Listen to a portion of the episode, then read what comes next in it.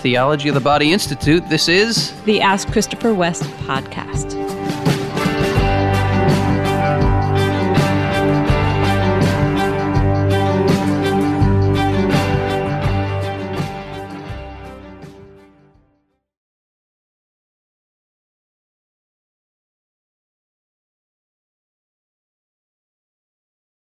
Welcome back, everyone, to our podcast. I am here with my wife, Wendy, as usual. Happy to be here with you today. I wonder if anyone can recall what movie that line comes from. I, am quoting movies all the time, and I just said as usual. Oh. And that's just like par for the course for me. Like I have all these movie lines in my head. Absolutely. And they just pop out. That was totally random. I wasn't planning on saying it, but as usual. Mm. If anyone knows what that what movie that is from, then you send us a note. Go to askchristopherwest.com and you let me know what movie that came from. And if you are right, well, this is a challenge. Yeah, if you are right, I will send you a special gift. I don't know what that gift is yet, but what You'll the heck? come up with something. I'll come up with something. Okay. Yes. well, that's great. I guess I'm disqualified because I, I you, know you what know, because I use that line. You do use it a bit. Okay.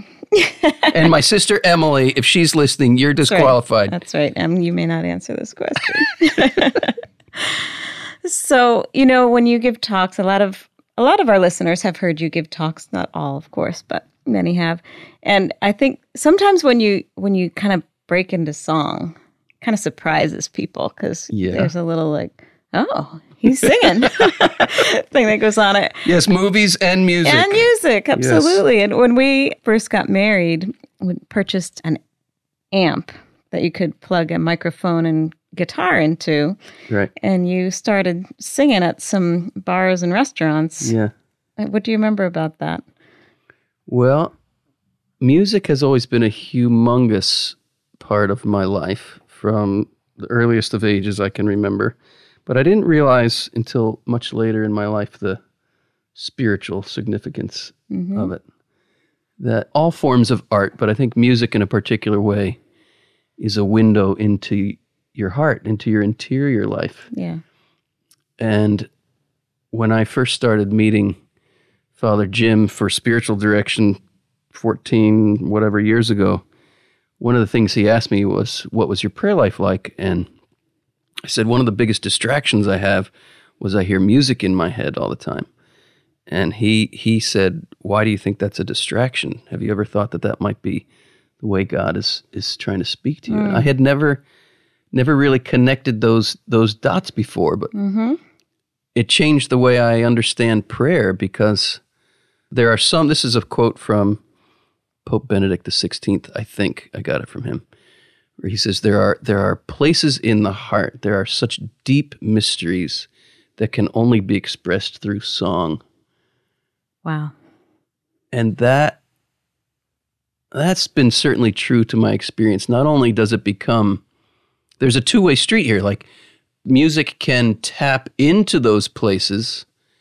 Like I might be listening to a song on the radio and it taps that place or I could have that place tapped in my heart and music comes out. Mm-hmm. So it, it when I started teaching 25 years ago, I wasn't regular, regularly singing in my presentations. It wasn't mm. a, it wasn't a, oh, I'm going to incorporate music.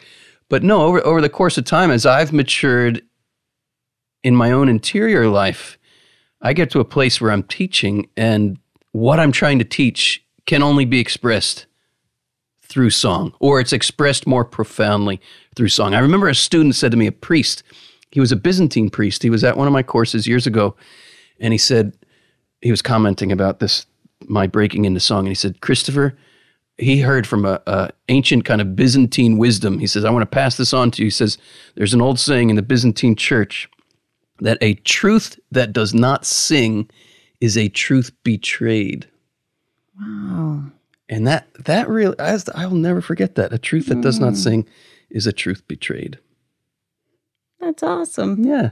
I always do. I always encourage my students, what what's your favorite music? What's the mm-hmm. music you grew up listening to? What's the music that speaks to your heart? There's yeah. a we all have a soundtrack that has accompanied our lives.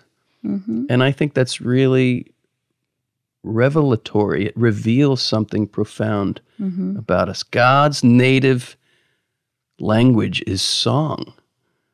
Wow. He sings. That's what he. That's how he. And the greatest book in the Bible, the one that's right in the middle of the book, the one that's the favorite book of all the greatest saints, is the song of all songs. God is singing a love song to us, and mm-hmm. all of creation is singing this song. And I like to say the the goal of the Christian life is to to learn how to listen to that music and sing back and dance in step to it.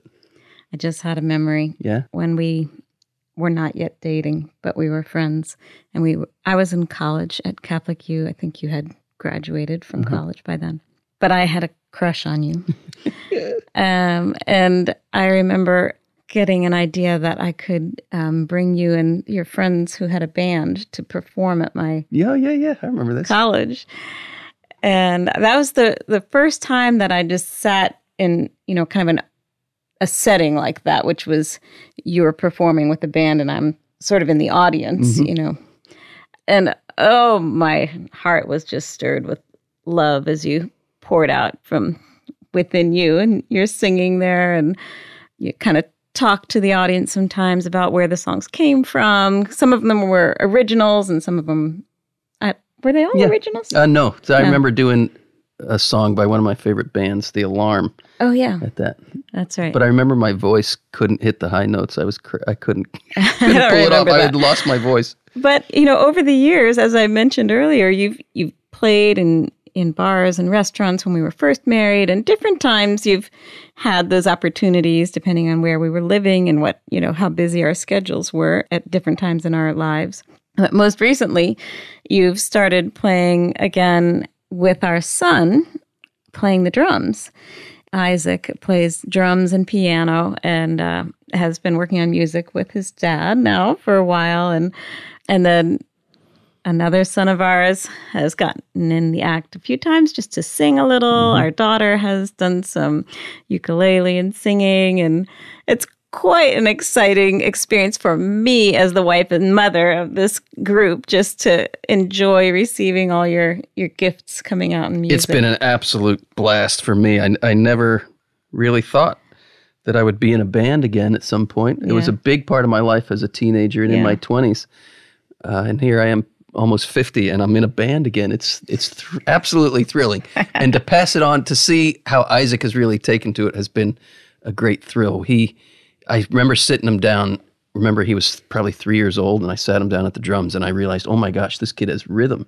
yeah.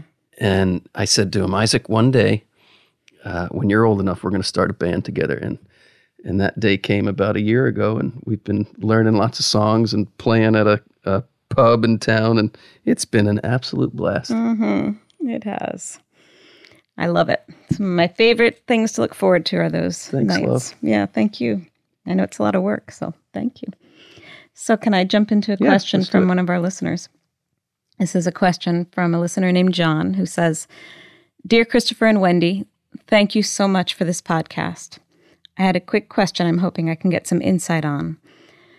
As someone who has been raised Catholic, but is feeling kind of stagnant and shallow in his faith, how would you discover a passionate love for Jesus? I don't think I've ever had this. I often wish I had the passion that many converts have, but I find myself struggling to bridge what my mind knows to what my heart feels. I know this is not marriage and family related, but I could say this might help my marriage and family. It kind of Absolutely, puts a it'll little help your wink marriage and in there. family. Yes, so And it is passion related, there you go. and we got to get in touch with our passions. Not everything. This is really important, actually. Theology of the body. It's so important to understand. Is not just a reflection on on married life. It has lots of things to say about married life, but it it really is a way of understanding what it means to be human. And if we're not in touch with our passions, we are not in touch with our humanity. So I, I love this question. What's his name again? John. John, bless you, John, for asking that question. I could go oni, noni, no, noni, known on this one. for the sake of uh, our little window in the podcast to answer this, here's what I'm going to say. John, if you want to get in touch with a passion for Jesus, all you need to do is get in touch with whatever you are passionate about. What stirs your heart? What are you interested in? What sets you on fire? What pulls at your heart like a magnet? What gets you excited? What gets you out of bed in the morning? What are your hobbies? Where do you spend your time? Is it is it music? Is it hunting? Is it are you a, a coffee fanatic? Are you totally into to hiking or fishing or or do you love planting a garden? What is it about life that gets you excited? What stirs your passions? And here is the glory of our faith. Our faith is universal. It has implications for everything. And guess what else it means? It means whatever you're interested in, if you go to the bottom of it, you're going to find passion for God. You're going to find the mystery that we call the Logos. In English, we say the Word was made flesh. The Greek is the Logos was made flesh. And Logos means meaning, it means the logic behind everything. It means the mystery behind everything, the purpose behind everything, the reason behind everything. What's at the bottom of a cup of coffee? It's going to sound strange to say it, but it only it's only going to sound strange because we don't really think with a Catholic worldview. But at the bottom of your cup of coffee, or at the bottom of your passion for fishing, or gardening, or drinking beer, or whatever gets you excited, is the Logos. He's in everything and holds everything together. And He is the reason for everything, the reason behind everything, the reason in everything. Just the other day, I was sharing a story with someone in our lives who shall remain nameless. And I was talking about having watched this show Cooked that I've mm-hmm. I've talked about in a previous podcast. It really caught my fancy. And there's this mystic cheese nun mm-hmm. in this series who sees Jesus in cheese. That's where she sees Jesus. Yeah. And it's real. I'm telling you, if you love cheese, it's because what you're really looking for is Jesus. Get passionate, but get more passionate about what you're really passionate about. Mm. And go to the bottom of it, John. And I'm telling you, at the bottom of everything that excites us, at the bottom of everything that grabs at our passions and awakens them, you're going to find the logos. You're going to find whispers of the word. You're going to find whispers of the mystery. And when you have a real sacramental view of the world, you can pass over from the visible to the invisible. Where are you passionate? Those are your windows to the ultimate object of all our passion and desire. So, John, in sum, get more passionate about what you're already passionate about and keep going with it, and it will become a passion for Jesus.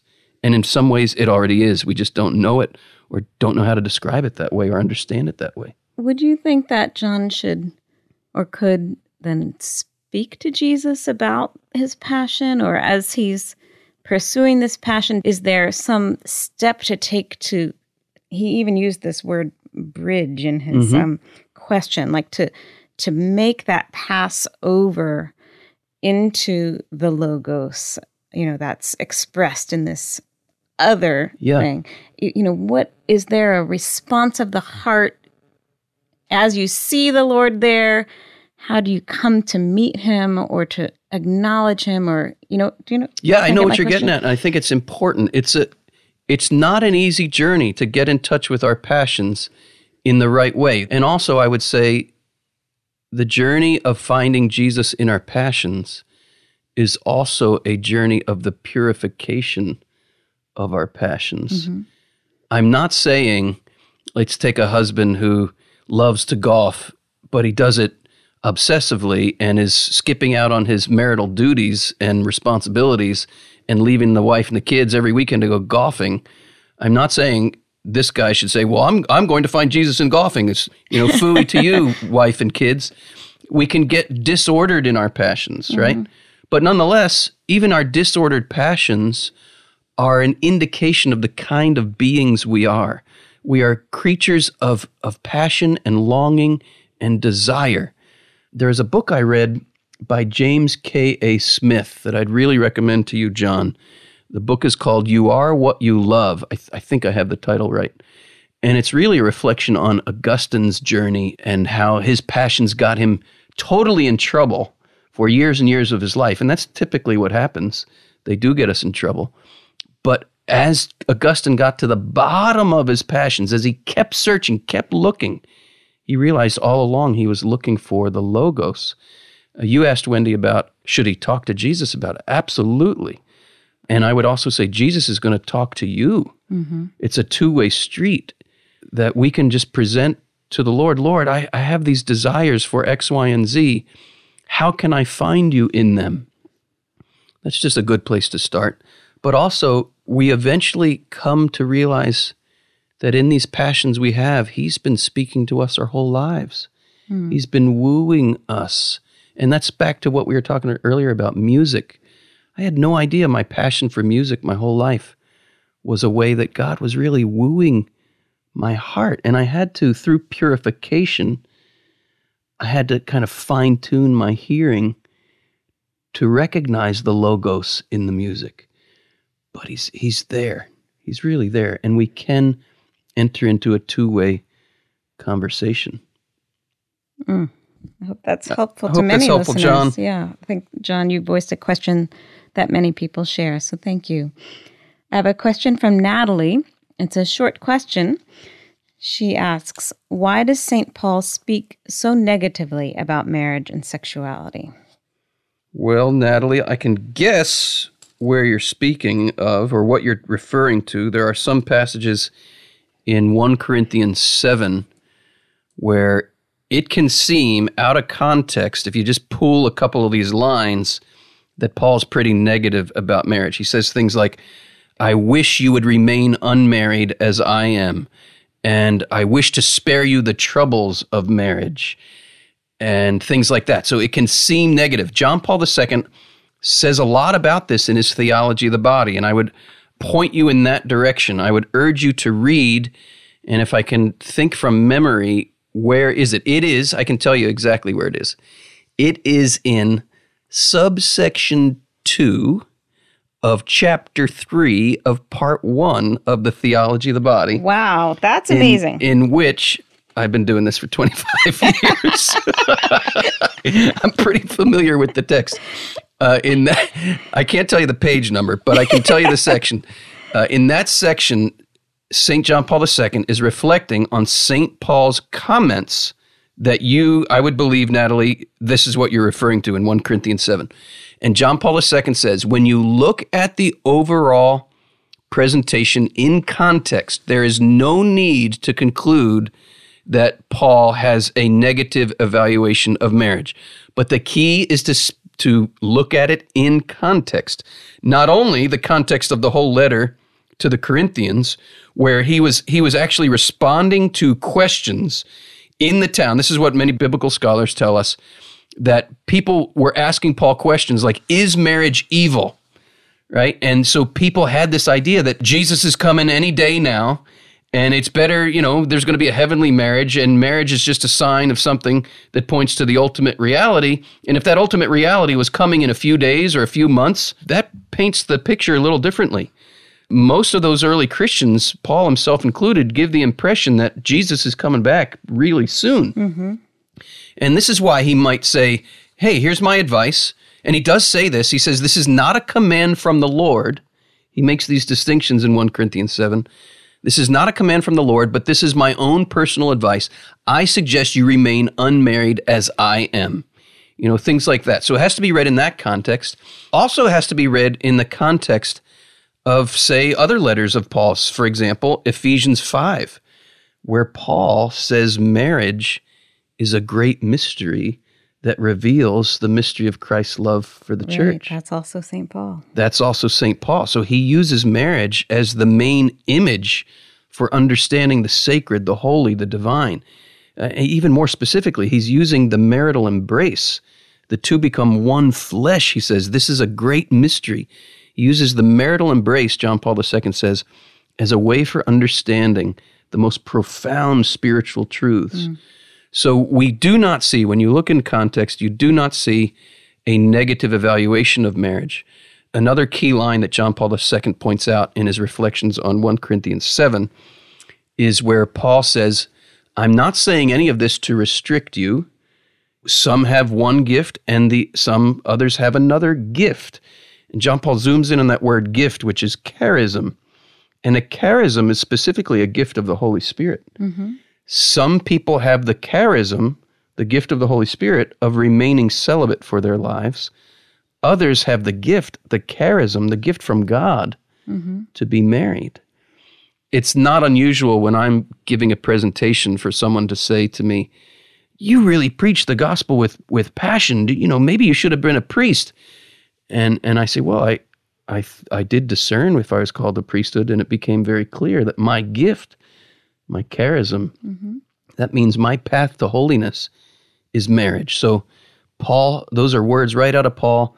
So, I'd urge you, Natalie, go back to Paul, read them in context, and check out in subsection two of chapter three of part one of the Theology of the Body, where John Paul II unfolds this.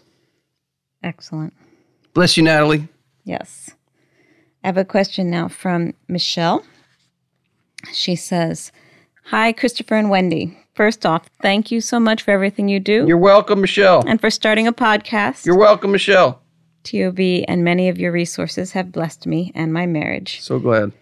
She says she watched the video series, the four part video series you have, The Theology of Mary's Body, Hidden Mysteries of Our Lady Oh, yeah, yeah. A little thing I did on uh, Facebook, and then it's on YouTube. Yeah. Mm-hmm. She says it was wonderful and she has a question related to that. Great. Okay. My question for you is if you could share your perspective on the symbolism of Our Lady of Guadalupe's eyes. Mm. She says, I know this is a new discovery with modern technology, but I haven't been able to find out very much about it and would love to hear your thoughts. She says it seems to be a very important message about the family for our current times.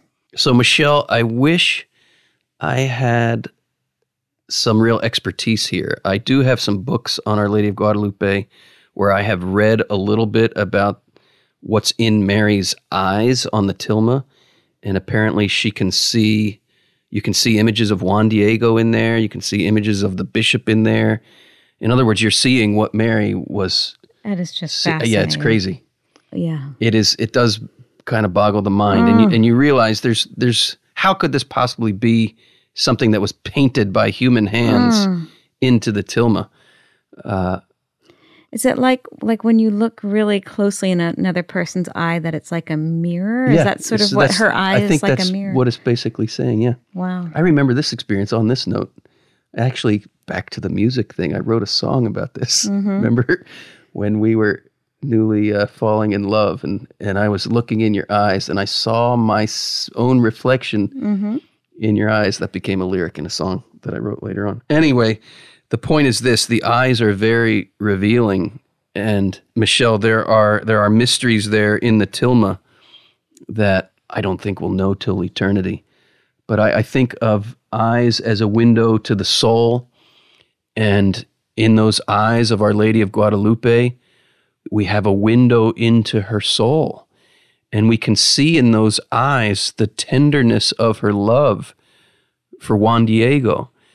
Uh, we can see by extension the tenderness of her love for each and every one of us. Uh, I'm, I'm reminded of something St. Augustine said that the deepest desire of the human heart is to see another and to be seen by that other's loving gaze.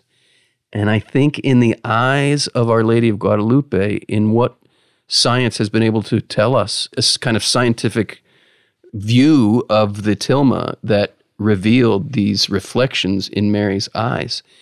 And I think we become kind of, if I may say so, eyewitnesses hmm. to Mary seeing, not just seeing in the physical sense of seeing, but in that deeper, we long to be seen. We are seeing Mary seeing Juan Diego.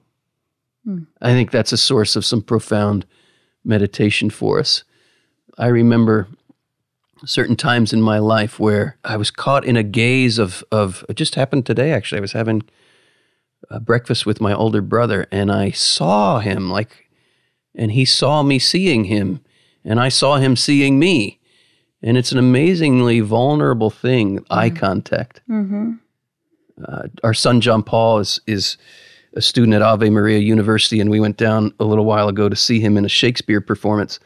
And he said the the acting coach was encouraging all the actors to make eye contact Yeah. with the audience, and and it's a little unnerving because we're we're so used to just turning away. Uh, eye contact makes us very vulnerable. So connected. yeah, we get we get connected that way, and so anyway, Michelle, I think that's what we're seeing in Our Lady of Guadalupe's eyes. And I have not, but you have been to Mexico City before. Yes, I've seen been the Tilma. I've been twice to see the Tilma and going again. In fact, the Theology of the Institute is leading a pilgrimage Mm-hmm. to Mexico uh, to see the Tilma, and will be there on the feast day this year of Saint John Paul II. So, if if any listeners out there are interested in joining us, uh, please prayerfully consider coming with us to Mexico City. We will be there from October 18th to the 23rd of this year, 2019. You cannot really it's not the same thing seeing images of it. It's not the same thing reading books about it. To see it with your own eyes, to enter into the Mexican culture, which we will be doing during our time, and I'll be giving some some in-depth reflections, catechesis on the meaning of the tilma, on the meaning of how the tilma really reveals the theology of our bodies. It's what it it's what it is. It's the mm. proclamation of the theology of the body written right into the language of the Aztec Indians in that tilma. So if that's of interest to people out there, I'll just throw that out there. You can learn more just by going to the link that we'll put in the show notes. Okay, I have a question from Susan who asks What is the difference between our soul and our spirit? Ah, Susan, good one. I would urge you to look up in the Catechism. It is in the first pillar of the Catechism. I can't I can't give you exact paragraph numbers. I'm pretty sure it's in the 300s, where it talks about uh, the human being made in the image and likeness of God, a unity of body and soul, and it does it does reference the distinction between spirit and soul that is in the scriptures, but it also says that the word soul often encompasses the it's it's almost soul is almost a synonym for spirit. Uh, the soul is the spiritual aspect of human nature, but St. Paul does say that the Holy Spirit is a sharp sword that distinguishes between joint and marrow, soul and spirit. You might say that the spirit if I could put it this way, the spirit is the soul of the soul. Hmm. It's the inner essence, if you will, of the soul. The soul is the spiritual principle or the spiritual aspect of human nature, and the spirit is kind of the inner essence of the soul. That would be the way I would, you know, in a quick answer, respond. I hope that's good mm. food for thought. Mm-hmm. Well, I think that about does it for this episode in terms of our time. Mm-hmm. We're really grateful to all of you listeners for chiming in. As always, if you want to throw your question into the hat here, you have as good a chance as anybody that will. we do get a lot of questions, but you have as good a chance as anyone that we will respond to your questions. So go to askchristopherwest.com to submit your questions. We would love for you to consider taking a free little mini course uh, with me. You can go to askchristopherwest.com forward slash free course. And I'm thinking of something John Paul II says as kind of a, a sign off. Um, he says, We are all called to become what we are. To become what we are. So you are a gift. This is what we want to leave with you. You are a gift. Become what you are. Amen. Amen. Bless you, everybody.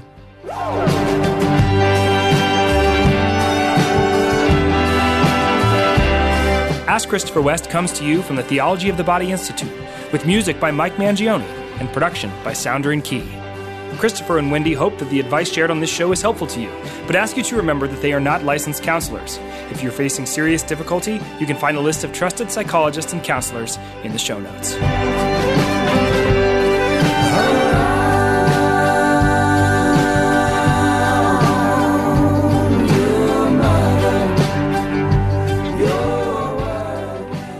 If you are right Well, this is a challenge. Yeah, if you are right, I will send you a special gift. Subsection 2 of chapter 3 of part 1 of the theology of the body